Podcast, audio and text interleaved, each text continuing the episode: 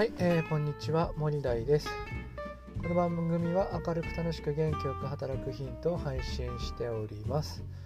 はい、えー、というわけで皆さんいかがお過ごしでしょうか。いやー今日はですね職場でちょっとこう予算会議とかうんと後半期からの体制のこととかですねいろいろ話し合ったわけなんですけれどもまあそこでですねまあ上司からのは、まあ、非現実的な数字をこう叩きつけられるっていうようなことが起こってですねまあ、上半期に立てた、えー、事業計画っていうものを全てこう、白紙に戻してですね全てのリソースを、え、収益率の高い、え、事業へと投下するっていうようなことが、えー、起こってきてます。でそこの、え、リソースをですねそれもですねかなりフルに使わないと、まあ、達成できないっていうようなことが起こってきていてまあかなりですね現場はまあ、相当こう働かないと、まあ、予算が達成できないというような状況になってきました。でえっと、こういうようなね、えーとまあうん、事業の組み立てっていうのはあの非常に良くないなっていうふうに思っていて、まあ、本当にねえーと、今年度単年度単位でのこう赤字率を減らすっていうような取り組みにしかなってなくて、やっぱり長期的な視点に立っていて事業をま組み立てていくっていうことがもう非常にこう不足している思考だと思うんですね。まあ、確かに目先の利益も重要なことだったのかもしれないけれどもやっぱりそこはですね、まあ、最低限、えー、余力余白を残しながらですね、えー、と今後の事業展開っていうものと、まあ、目先の数字両方をですね追求していく形っていうバランスをね取っていくっていうのがやっぱり経営者なのかなっていうふうに思います。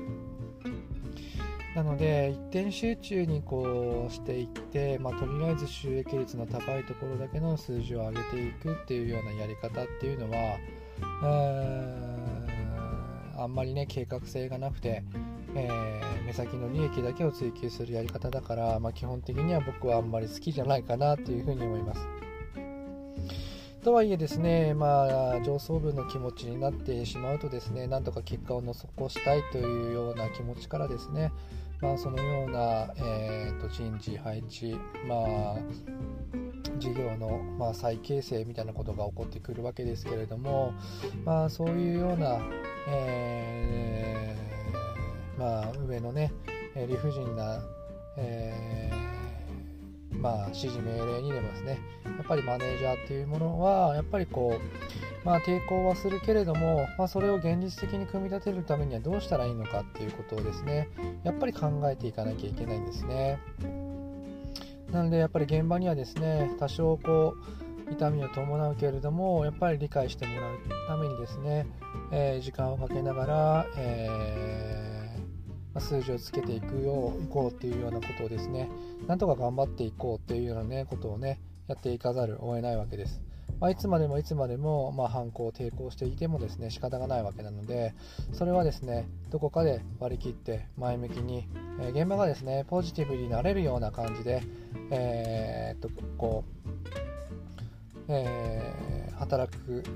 働きがいがあるようなよしやってやろうぜっていうような感じでやっぱりこう思わせるような、えー、取り組みをですね、えー、と表向きではやらなきゃいけないのかなっていうふうに思います。はいえー、とはいえですね非現実的な目標理不尽な目標を叩きつけられているっていうような事実はありますからそこに対してやっぱり上層部に対して意見進言するっていうことは、えー、忘れずにですねやっていかなくてはいけないのかなっていうふうに思っております。え今日はですね多少なんかちょっと僕の愚痴会みたいになってしまってますけれどもうーんなかなかねやっぱりこのご時世コロナが明けてですねいろんな物価が高くなってきてえー、と人もねいない中で、まあ、事業、まあ、特に収入を上げなきゃいけないっていうようなね事態になってきてます。まあ、首とかレイオフっていうものがですね簡単にできないこの日本の、まあ、働き働く者の権利が強いっていうようなもあの文化もありますのでやっぱり雇用を守らなきゃいけないっていうところがあるのでなるべくですね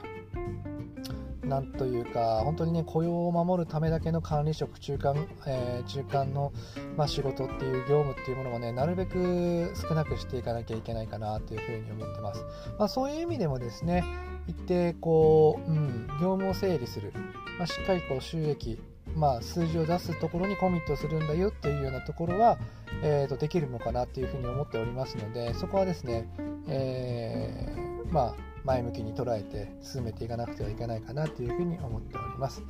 はい、えー、というわけで今日はですね、まあ、理不尽な、えー、数字を突きつけられた時の、えー、立ち振る舞いについてお話しさせていただきました。はい、えー、私の作っている、えブログや、え X、えこの音声配信では明るく楽しく元気よく働くヒントを配信しておりますのでそちらも参考にしてみてください。えそれではまたお耳にかかりましょう。またね